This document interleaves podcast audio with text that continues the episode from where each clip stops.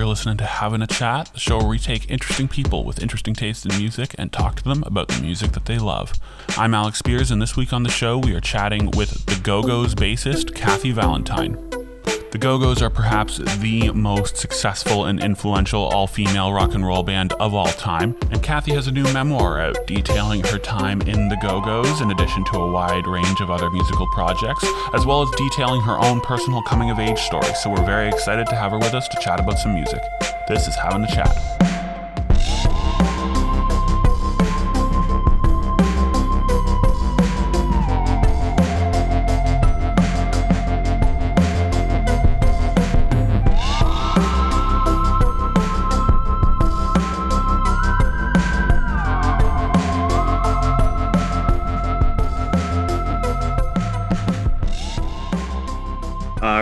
Uh, there we go. And uh, Kathy Valentine, thank you so much for taking the time to chat with us.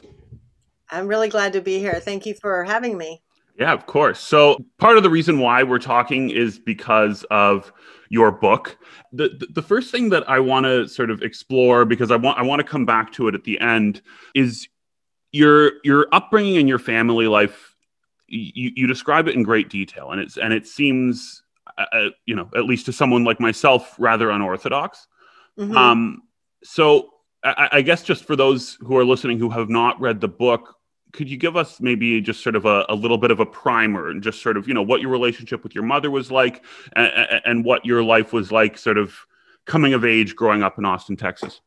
Yeah. And briefly, I just want to let people know that, you know, the, the book goes, it's a memoir, a slice of life. It goes from, uh, two decades basically and the go-go's part is kind of right in the middle of it. It's part of the story but i set out to write a literary memoir and not from the point of view like oh i'm a big celebrity and everybody's going to be interested in me but more about like a human story. And I think the context of where I came from and how I grew up and how I was raised really kind of sets up an understanding with my readers like why the go-go's success and finding that band was so profoundly important to me and why losing it was so devastating right. and um, i've had so many of my readers say it's that stuff before and after the band that they found really resonated with them but basically i did have a very unconventional uh, uh, family life. It was just me and my mom.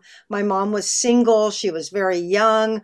Uh, my dad was not a part of my life by his choice, and um, it was it was very painful having my dad not really want me in his life. And it wasn't like there was nothing. You know, there would be letters. There was a few. There's a few visits here and there, but it it was you know from the time I was four years old it felt like my dad just didn't want me in his life. And my mom was a full time student, working a full time job, and she just had a kind of a philosophy of like, you know, it was her job to love me.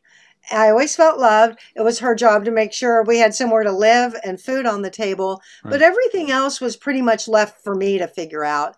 And, you know, I basically raised myself. My I'm kind of wired into feeling like it's my job to take care of myself. And in some ways that's good, you know, it's kind of good to like always be thinking on your feet like okay what, what do i need to do now? How do i how do i take care of myself? That's kind of not a bad way to exist in the world but on the other hand you know it can make you really like kind of i don't know self self I can't talk. Self preserving right. is not always the most you know I don't know that maybe the most emotionally healthy way to right. exist in the world too. So yeah, I was feral. You know, right. just to, if I had to sum it up in a word, I was feral. I turned to drugs and alcohol very young. I was very promiscuous. Um, my mom allowed anything and everything. Um, she was way more concerned. And again, the context is so important here.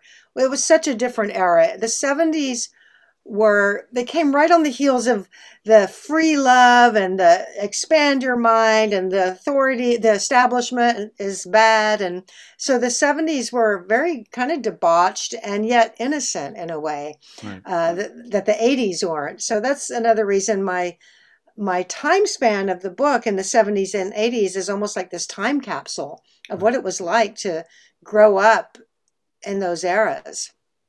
Yeah, and you're absolutely right. Like the, the, the book really does provide a landscape of your life that led to the Go Go's. I mean, it, it really it, it it gives us like a real glimpse into your mind, which allow which gives us, as you say, like the context to understand why that was so important.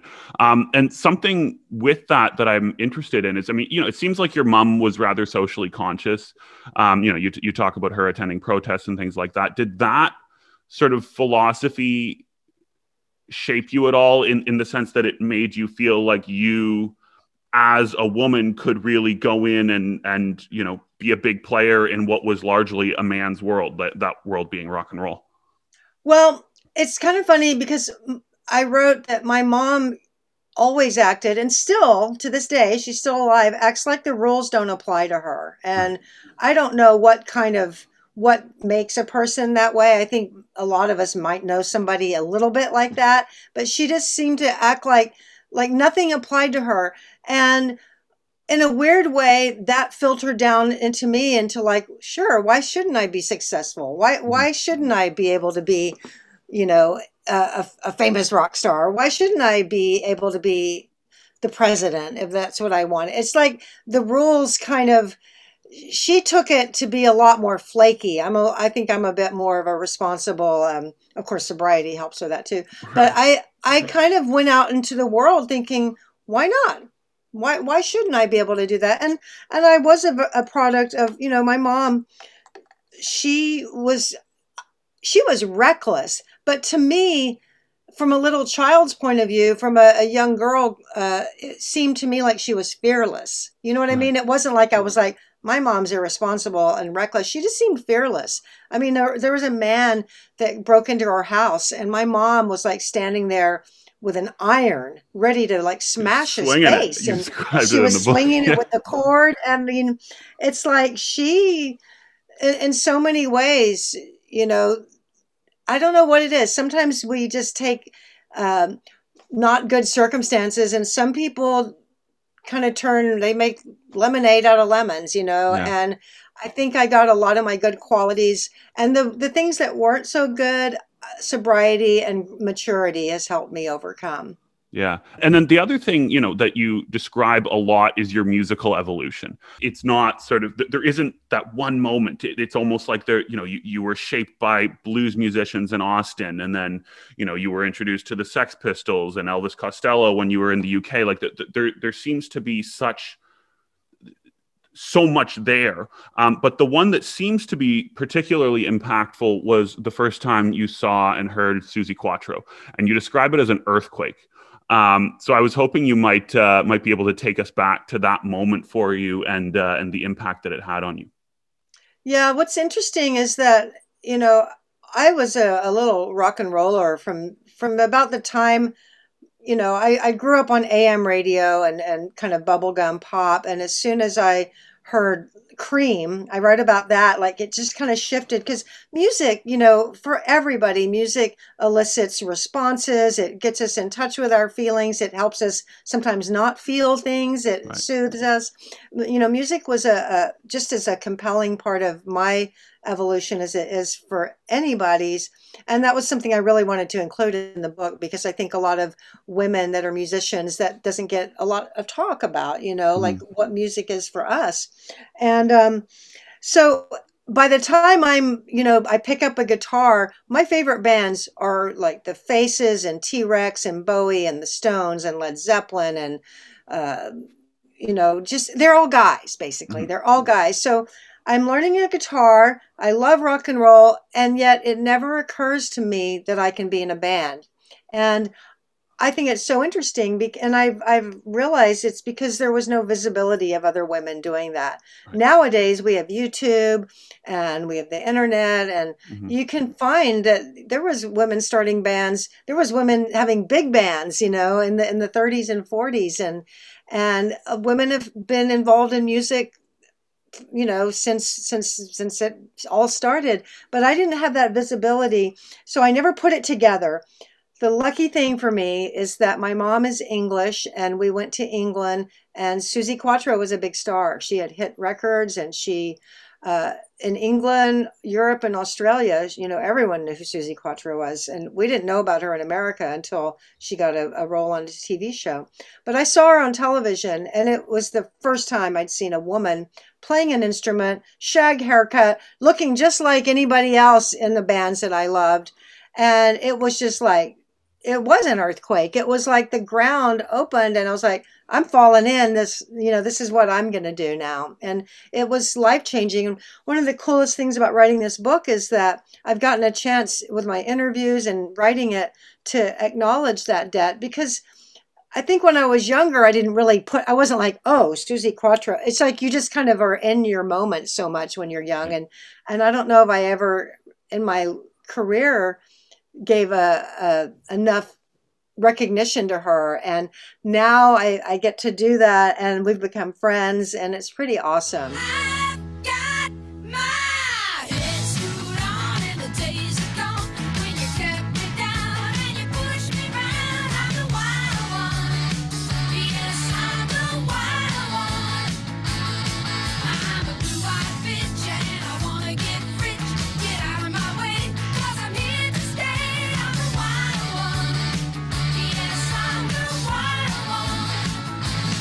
To take it back to sort of the the earlier bands that you were interested in you, when when you, you, you there's this line in the book that I loved. It really stood out for me where you say we were girls playing in a band but playing songs that guys had written about girls. And that that to me was was so interesting. But obviously none of that would have happened without suzi Quatro at least that was kind of my my take on it well, yeah, I mean, I still like the, same music. It just all all I did was was like I'm going to be in a band, and then because that's who my favorite bands were. You know, we my first band we just started. You know, we we were from Texas, and my first band was a trio, so we modeled ourselves on ZZ Top, and we weren't writing a lot of songs. Like a lot of musicians, some of my first bands were learning songs that other bands right. had, had, done. So yeah, I thought that was really funny. Um, when I noticed that so many things when you're writing it, it just falls out on the page and you're like, oh, I never realized that. But, yeah, my first songs were like, you know, Carol, uh, Little Queenie, uh, uh, ZZ Top, uh, Francine. Yeah, that was pretty funny. Yeah. So um, another another band that was heavily influenced by Suzi Quatro is the Runaways, and you described seeing them for the first time and and how you were sort of going back and forth between like admiration and then like jealousy. What can you tell us about that particular moment for you and then and how that sort of further pushed your perception that being in a rock and roll band was something that you could do? Yeah, sure. I mean, when I when I left England to to start playing, I, I there was still no girl. I had to like twist my friend's arm to be in a band, and I thought I was the only teenage girl. I know when I walked in to buy my first electric guitar, you know, I was the first teenage girl that had walked into that store wanting to buy a Stratocaster.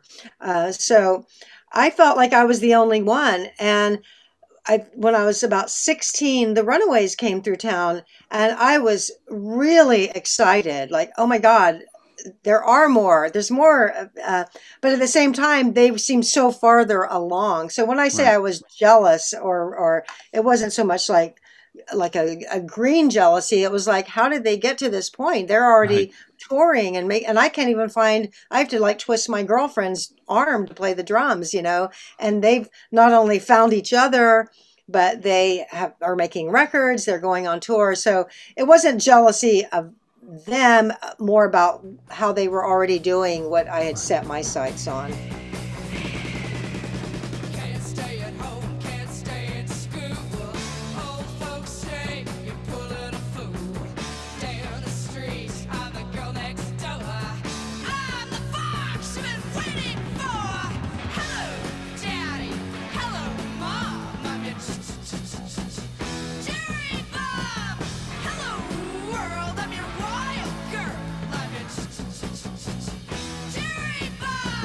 Yeah, and, and and I want to take it back to something that you said about just visibility and and how important that is. Um, and, and with that, I, you know, I think that visibility of women in rock and roll music playing in bands is something that's so important but it's not something that i can necessarily speak to personally so i reached out to um, some friends of mine who play in rock and roll bands, one of whom is Kylie Miller from the Beaches, and the other one is Deanna Petcoff. And I was really keen to know from them you know what what questions they would ask um because you know they kylie was you know heavily influenced by you and your and your work with the go-go's um and one of the things that she asked is how has the role of women in music changed uh, since your time in uh, in the Go Go's? Well, what I've noticed is that there's a lot more women that are just kick-ass musicians, and it's it can be. I mean, there's just so many amazing women musicians. It's unbelievable. I mean, you can even go on YouTube and just put, you know, type in women, girls, whatever that play guitar, and you will just see this endless like stream of girls shredding in their bedroom, you know, just like like just like shredding. And but what I still don't see a lot, and, and most like most artists, I mean, everyone from Lenny Kravitz to Pink to um, you know Beyonce have women in their bands, so right. it's not like. So I think that's a huge change is how many women are working musicians and choosing that as as a as a career path. Right. But I still don't see as many uh, doing like the Go Go's or like the Beaches do, like where we mm-hmm. we want to be in a band with people like us. You right. know, we want to be with you know have this kind of sisterhood, and and I I still don't see that many women choosing to work with other women and start all female bands. Right. You know and i and i'm not sure why that is you know and it's such a numbers game. I mean it, it takes hundreds of bands to find the one that has the songs the timing the chemistry yeah. the the resonance with an audience hundreds before one will rise to the top so if you only have for the hundreds of of guys doing that a much smaller percentage of females doing it it would follow, and it does follow, that you yeah. just don't see the females rising to the levels of the bands that have these long sustained careers like Foo Fighters or Green mm. Day or, you know, U2 or the Stones. You know, it's just, yeah. there's so many guy bands that rise to the top and stay there and have these sustained careers, and you don't see it that much with female bands. Yeah. So that's another reason I love the beaches is because they decided to do it, you know, with with the, their peers, mm-hmm. and they've chosen this, and it, they really remind me of how I was when I was their age. They really right. do, and that, that's one of the reasons I, I, feel like I'm vicariously vicariously living my um, my twenties again when I see them.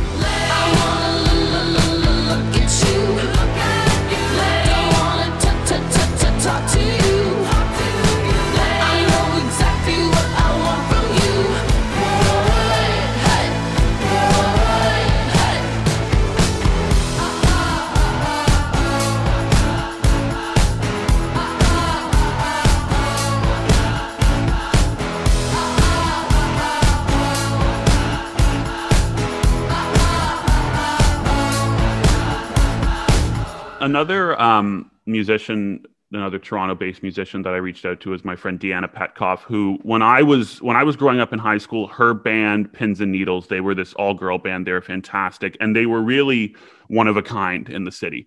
Um, so you know, and now she's got this fantastic solo project. So it seemed right that I reach out to her for some uh, for some input as well. Um, and I think the the main thing that she was keen to hear from you is the way she phrased it is what is the thing you're most proud of when people tell you you've influenced them? Well um, it, it took a while uh, to really start hearing from from uh, females women in bands but i know that i've i've now met or talked to or have befriended a lot of like Veruca Salt, Bikini, Kathleen Hanna from Bikini Kill, Courtney Love has said. So hearing from these that in our wake in the 90s when they were young girls seeing the Go-Go's on MTV or coming to a concert when they were 12 or 13 and having it kind of just blow do for them what seeing Suzi Quatro did for me, that makes me really proud and happy. But also I have to say I've heard just as much from people that aren't musicians and and male and female that have said that our music and and the, the there was something about the Go-Go's that represented possibility, right. whether from circumstances that felt oppressive or or um, painful. We re- represented the possibility of what could come out. You know how you could get past that and come out of it, and or just lead different kind of lives than what was expected. You know, right. in 1981, you know most girls were either going to college or getting going into the workforce uh, or you know looking for relationships you know there weren't that many in 1981 that were on the road in a band trying to break a record right yeah i mean and and it's just to go back on something that you you touched on a little bit you you, you talked about sort of non-musicians um, talking about you know the way your music impacted them. But in in the book you describe how your the ma- your male musician counterparts were like your biggest supporters, your biggest allies, but the the the, the grief that you would get was from non-musicians, from you know like record executives, and and you know and and you you don't necessarily draw a thread between the two, but even when you sent your dad a note asking for a guitar, for money for a guitar, he said like no, like women don't do that. Um, yeah. So why why do you think it is that that within the music community the camaraderie was so much stronger between you and actual musicians versus everybody else?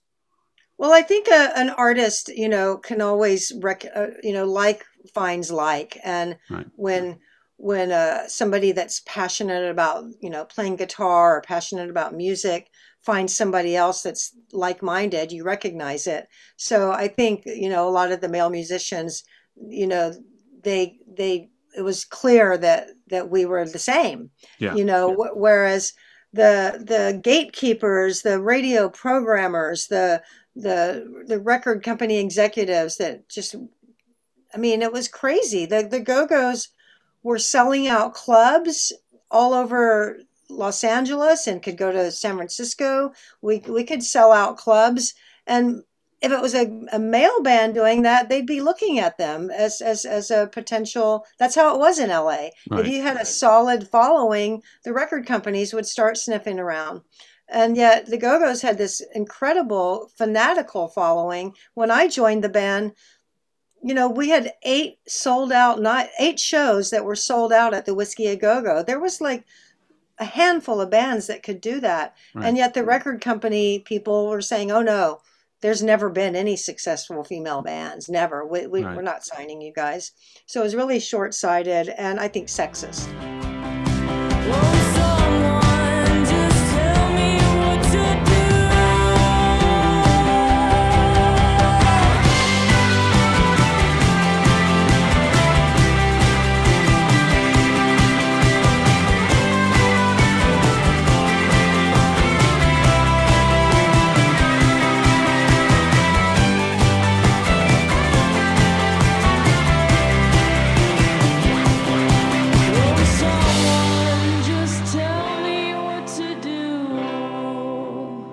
Yeah, and and and it's interesting because the the way I read it in the book was that they were basically saying like there's no precedent for this. Like there is no like all female band that has done this, so why would we take this risk?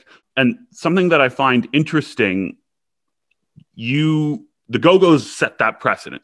You you said, okay, we can be this band that goes in, gets a number one album, multi-platinum, you know, huge stars, but with within that, no one has come along and done that since. No band like the Go Go's has achieved that same level of success. Why do you think that is?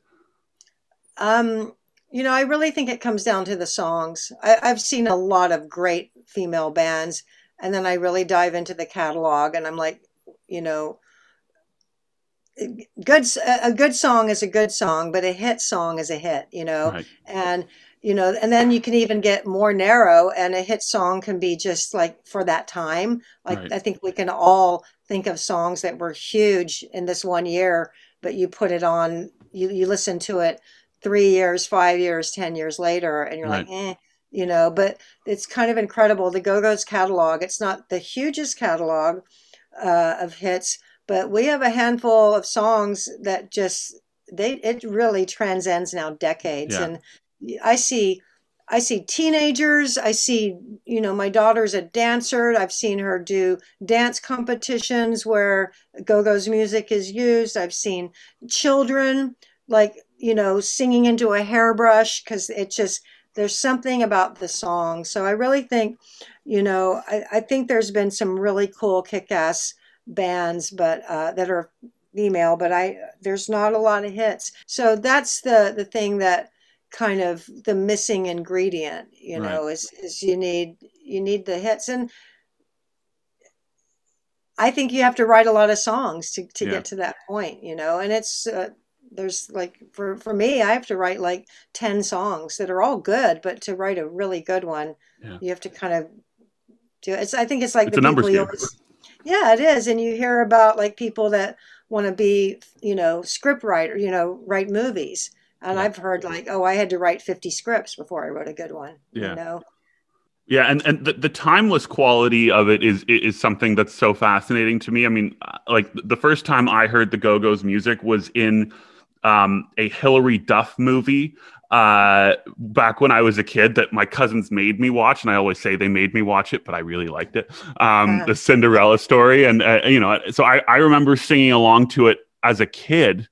So you're you're so right. Like there really is something to be said for that sort of timeless quality where it just doesn't it doesn't really ever get old. It, it, it always just kind of is what it is. Yeah it's, it's just it's just there's just certain kinds of you know and that's what the go-go's have more you know people always talk about the salacious parts of our story. Oh they did drugs. Oh they partied. You know oh their egos and they're they got mad at each other and they broke up. It's like you know big deal. That happens in every family. That happens in every band. Right. um it's like the the really remarkable thing about the go-go's is these songs. That's Yeah. what's that's what needs to be acknowledged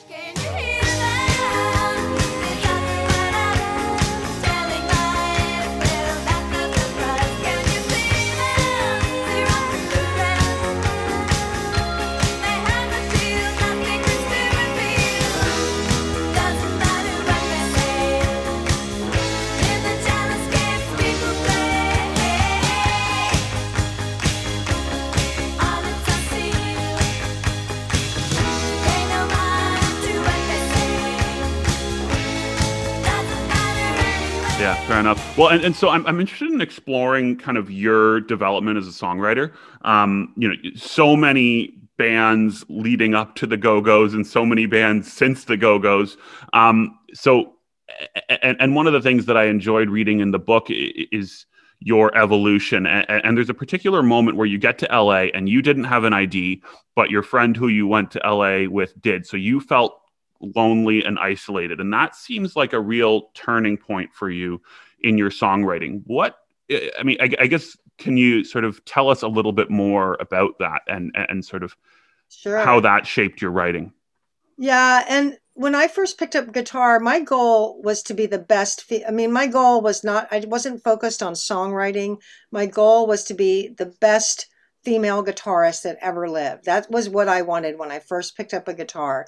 And in my mind, you had to play like Jimmy Page or Eric Clapton or Jeff Beck to make it, you know? So that was my goal but I also wanted to start playing in a band too. So Right. it was all about like you got to practice and practice and you got to just be in bands for a long time and then success comes. But punk rock changed that. All of a sudden with punk rock, I'm like, oh, you know, it's like I'm loving the Ramones and the Pistols and all these bands that you don't have to play like that. All you have to do is have good songs Yeah. and and be in a cool band. And that seemed a little bit like that maybe that could happen sooner you Right. know and that made me really excited it kind of brought the goal sooner in so that was when punk rock is when i started thinking about writing songs but then again it, my focus was still about finding a cool band you know because there were so many good songs. If you could just find a cool band there was lots of songs my very first band uh, that was cool um, we did all cover songs. We wrote a Right. few songs but they were bad.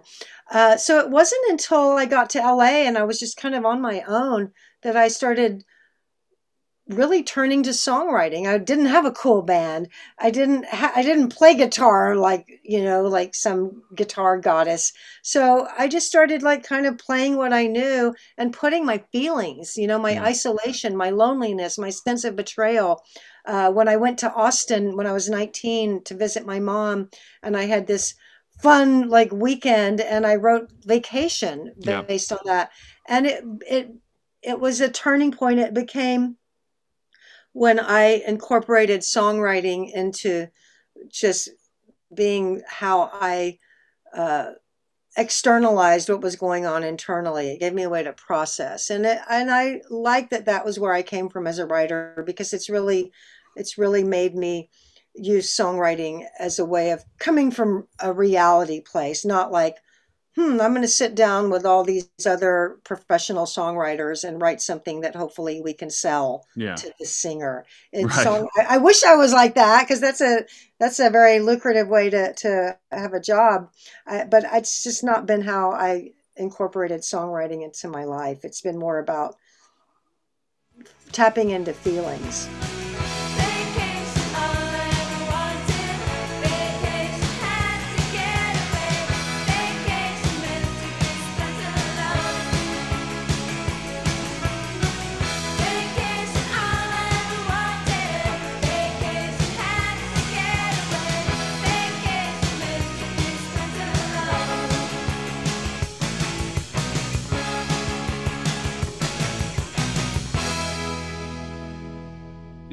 Yeah. And, and, and it was int- it's interesting to see sort of your songwriting role within the Go Go's grow. I mean, on on on the first record, um, at least listed in the writing credits, you're only credited on one song. Um, but then as the albums grew, or, or as you sort of moved on, you, you were credited on more and more and more songs. And, and, and it was interesting to hear that when you first joined, one of the conditions is you said, I want to be a songwriter. Um, so, how did getting to play with your new bandmates shape your songwriting? I mean, obviously, you know, since you brought up vacation, the the original version is different from the one that's on the album. Uh, so I, I guess just you know, could you expand on on the role that your bandmates played in in shaping your songwriting? Yeah, I mean, they they had been together. The Go-Go's had been together for two years. You know, they had started, and then Gina joined a year before I did. Um, so they had been honing, you know, and the the main writers had been Charlotte Caffey and Jane Wiedlin. And when I joined, in that time frame before I joined, they had written a, a, a just a fantastic collection of songs. This is what made me fall in love with the band and Right. want to be in the band was their songs that they had written. And Belinda had had a little bit of input, and Gina had a huge impact because you know she she pulled these songs together and she gave them some weight and she put Mhm. hooks in them. I mean, we got the beat. The first thing you hear is Yeah. this. Totally. And you know what song that is. Yeah. So they, even if two people wrote a song, to me it was the whole band that was making this fantastic uh, collection of songs.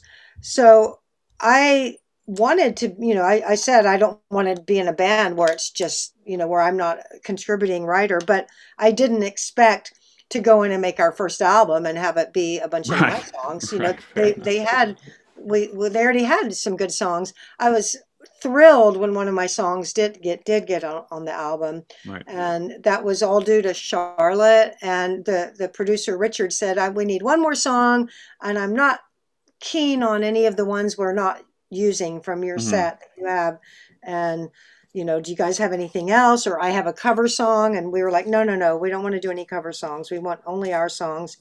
And I was thrilled when my song got on there because it it kind of made me feel more like I wasn't just the last person skirting in at the last minute you know Yeah. getting in on something. And but at the same time you know the songs our lips are sealed and this town and how much more and the songs were so good that i was really insecure. I mean i'd only been writing songs for a couple of years and i was very insecure and Mhm. it took a long time before you know i i accepted that my song had just as much right to be on that album as anybody else's and that fans loved it just as much. So i was insecure but also it made me such a better writer. And I think Totally. it was hard for Jane and Charlotte too. I mean, when your first album has your first songs, I mean, one of Jane, the first song Jane wrote by herself was Our Lips Are Sealed. I mean, I think the pressure on yourself, the pressure on your band, the pressure on the other writers to just try to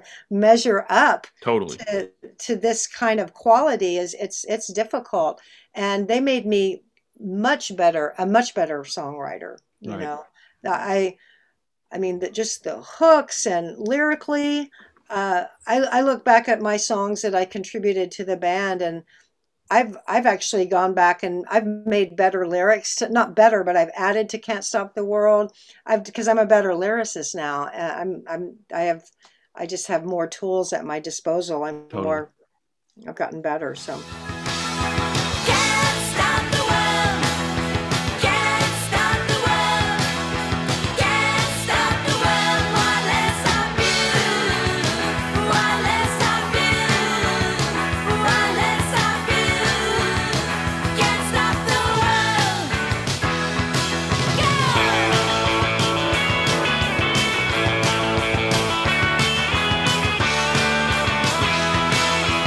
So uh, something that I want to sort of get into now. I mean, throughout the book, it's very, very clear that this this concept of family is so important, and it comes across in sort of different ways. I mean, like you know, you you talk about your parents' wedding photo album.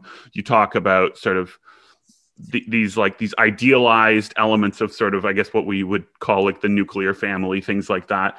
Um, and it seems to me, and, and I've heard you say this in interviews, you, you found that family in your band, and you lost that family when when the band broke up. How did you how did you deal with that? I mean, you know, and, and how was your perception of them as your family? How did that impact the way you took that uh, that ultimate breakup? Um, well, I it was everything to me. Not only did it feel like my family, but it was my security. It was how I was going to earn a living. It was Right. the culmination of my dreams. You know, it was all I ever wanted in every sense of the of the phrase. And I, I was I was in a tailspin. I was devastated. Um, you know, by then my way of coping with anything was well established. You know, I Mhm. I from the minute I started drinking, that was how I kind of kept down all the the sadness that I had in me. So the the sadness and devastation of losing the band, I coped with it uh, with my my mechanisms, my tools that I had, which was bravado, like ah, I'll show them, Yeah. and uh, you know, drinking and you know, partying, and I, you know, I I was fun, you know, I knew how to have a good time, so I just tried to good time my way out of it, Right. and instead I kind of good timed my way to the bottom. Yeah, yeah. I mean, and uh, it, it's funny, like just I I remember a band a band that I was in breaking up or, or me getting booted, and it felt the same way. Like it really, like you know, you you've invested so much of your life in this thing, and and and it's such a source of just personal security. I mean, if you're if you're if you're an insecure person growing up and everything, it just it, it becomes that and and losing that is just all the more devastating. So that that bit of the you know of your story really really resonates with me. But the breakup didn't last forever. I mean you you, you know you you guys came back into each other's lives and have sort of come in and out of each other's lives as the go-go's since then. Um and i guess to sort of wrap things up you you've put out a new song club zero and you know a lot of the time I find, and I'm not trying to pump your tires too much, but a lot of the time I find when bands from a different era sort of get back together and put out the single, it just sounds, it's it sounds very dated, um, and I find that to not be the case at all with Club Zero. It it, it sounds it sounds like the Go Go's, but it still sounds so exciting and and and relevant. So I guess I'm I'm just interested in exploring what that was like coming back to the Go Go's not just for a tour or for some gigs, but you know, all these years down the line to put out a song. What was that like? Yeah, I think um, and I think it's true. I think it sounds really fresh. Uh, but I've I've loved all the songs we've done over the years that weren't out of our heyday. Uh, we did uh, "God Bless the Go Go's" in 2000, Right. and uh, I love that album. I think it's got Yeah. fantastic songs on it. And we did a retrospective and added three songs. "The Whole World Lost Its Head," and um, uh, which was our biggest charting so- single in England. I loved the songs that we've done outside of that 80s heyday. Right. Um, but um, you know, sometimes you just have your it's it's your time or it's not. You know. Um, yeah. And as an artist, you kind of learn that you have to. I I've had to learn that just being proud of something myself is enough. Like Yeah. I've done tons of things that I'm so proud of that I think are just that should have an audience and that should be acknowledged and recognized, but haven't been and probably won't ever be. And Right. I, you get to a point where that has all you have to do is like make sure that you feel proud. And and I'm Yeah, I'm course. really glad I've gotten to that point. But Club Zero was difficult because normally we we you write we write together and I've written with these people for a long time and we are very uh, it's easy. I mean we we know that we respect each other as writers and I can sit down in a room and no I don't like that you Right. know and it's easy you're just like no I don't like that and the person will be like okay or somebody can say to me you know no that you know it doesn't eh, it's too much or it's the, the, the and I'm like oh I'm not like oh god Right. I suck. You know, I we're all confident, so we can just sit down. But when you do that via email, it's very different when it's just going like this in a room. So it was really hard because we did everything, you know, via sending ideas back and forth on email. It was real. I'm amazed we got it done. Right. You know, I, I don't. I can't even imagine having to write a whole record that way Right. it was hard. It was really hard. And other songs were submitted that I think were were good too, but it's like it's just so difficult to work together. Yeah, Like- yeah. I mean, and and, and especially you know, it, it, with that, if you, if you've developed this level of sort of comfortability over time, like the ability to sort of convey tone in email is just a nightmare. So Oh, like yeah. ju- like so much Sure. subtlety goes across that way. Oh yeah, even in text. I mean, God, it's just like I don't know how many fights I've gotten in with people because the text didn't come out the right way or something. yeah,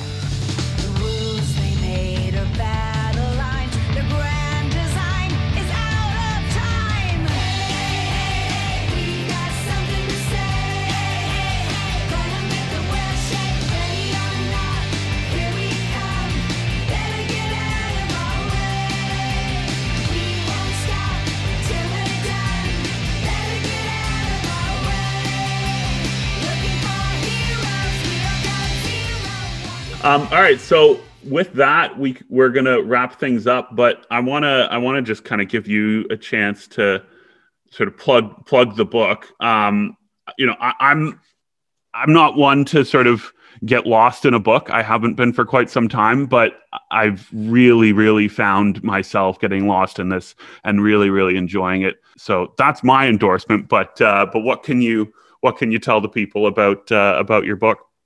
Well, I that was important to me. I wanted it to be a page turner. I wanted it to be have a fast pace. A lot of it's because my focus is very small myself. So I try to if if I'm a certain way, I, I it it affects what I create. So uh, I have so many books that I'll read, and as soon as I get bored, I put it down, and that's it. So Yeah. I really aimed for it not being boring uh, and having a pace at the same time, not being afraid of going deep. Yeah. So um, I, guess what I would say is you don't have to be a Go Go's fan. You don't have to be a. Go- It's it's so human. It's so um, it's so raw and and and able to connect and resonate. Just being a human being. Yeah. Uh, I think that I think that's important for people to know. Like like oh, I'm not interested in her. You know. I, I didn't care for the go. I don't think that should be a, a criteria whether Right. you're a fan or not. But I think that um, it's it's a it's a good read. It's a story that a lot of people can relate to, and uh, I also want to just plug that I did a soundtrack to the book, which is something I'm really proud of, and I think Yeah. it was a really interesting, innovative, smart idea that I like to point out because it gets a little overlooked because you most people just think you just want to talk about your book. But I did the soundtrack Yeah. to kind of help draw people into the story and to to use the, the intersecting of storytelling using everything available to me, which for me is songs and writing music and lyrics, and now a book. Like putting that all together was really fun and Yeah. the most creative, interesting thing I've done as a musician. You can get the audio book that comes with the soundtrack. It's integrated into the audio book, or you can buy it separately. And there's a lot of talk about music in the book. A lot of people have told me that they'll stop reading because I mention, you know, like I'll I'll mention a song, and they'll like, and I actually made playlists of all the music that affected me, and I I played that while I was writing. Yeah. So I keep meaning to do that. Check my Spotify because I keep meaning to make playlist of all the music that that I wrote about. Yeah, yeah, and and it's so funny because that that's like exactly what I was doing. Um, you know, and and I and I was list I would listen to your record in the background while reading it, and then I would have to like you know pause and then like you know throw something up on my phone uh, just to kind of you know get so better many sense. people did that, and they said they loved reading the book in that way and how it connected them to songs that they, oh, I haven't thought of that song in a long time. Or Yeah, whatever. yeah, So exactly. Thank you for, for saying that too.